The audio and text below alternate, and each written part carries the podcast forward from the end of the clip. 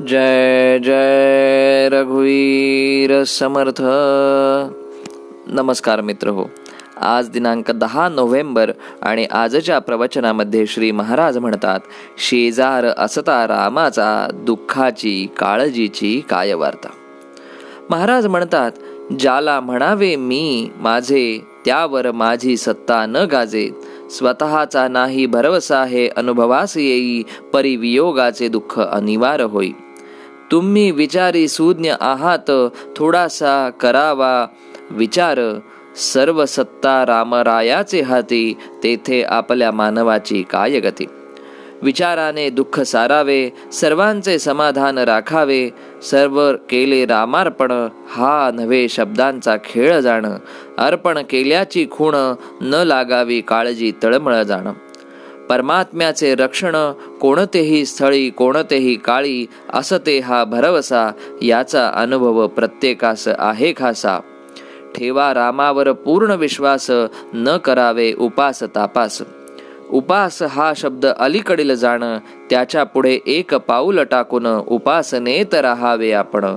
तेथे आहे निर्धास्तपण उपासा पुढील ठाण उपासना मुख्य जाणं. उपासनेत राहावे आपण हेच रामाचे सान्निध्य जाण. शेजार असता रामाचा दुःखाची काळजीची काय वार्ता जैसा सूर्य प्रकाशता काळोखाचा नाश होईल तत्वता. एवढे आता ऐकावे माझे राम उतरील सर्व ओझे. स्मरता रामाला तो देईल समाधानाला. देवाकडे करावे विनंती देह दुःख अतिफार होई रामाचा विसर आता द्या नामाचे अखंड स्मरण देवा देह केला तुझ अर्पण.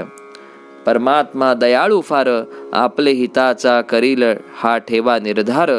मी आहे तुमच्या पाशी हा ठेवावा विश्वास. न सोडावा आता धीर सदा घ्या भगवंताचे नाम जेणे कृपा करील रघुनंदन.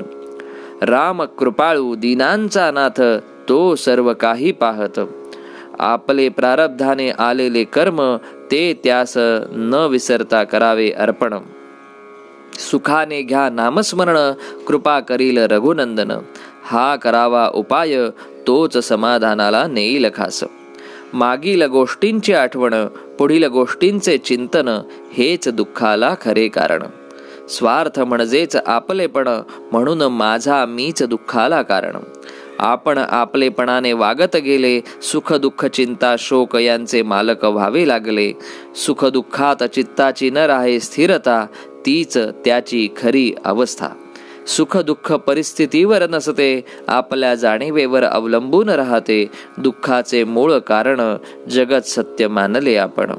म्हणून आजच्या प्रवचनाच्या सुविचारामध्ये महाराज म्हणतात जोपर्यंत देही मी ही भावना तोपर्यंत दुःखाच्या यातना सारांश देह तादात्मक याचेच नाव दुःख.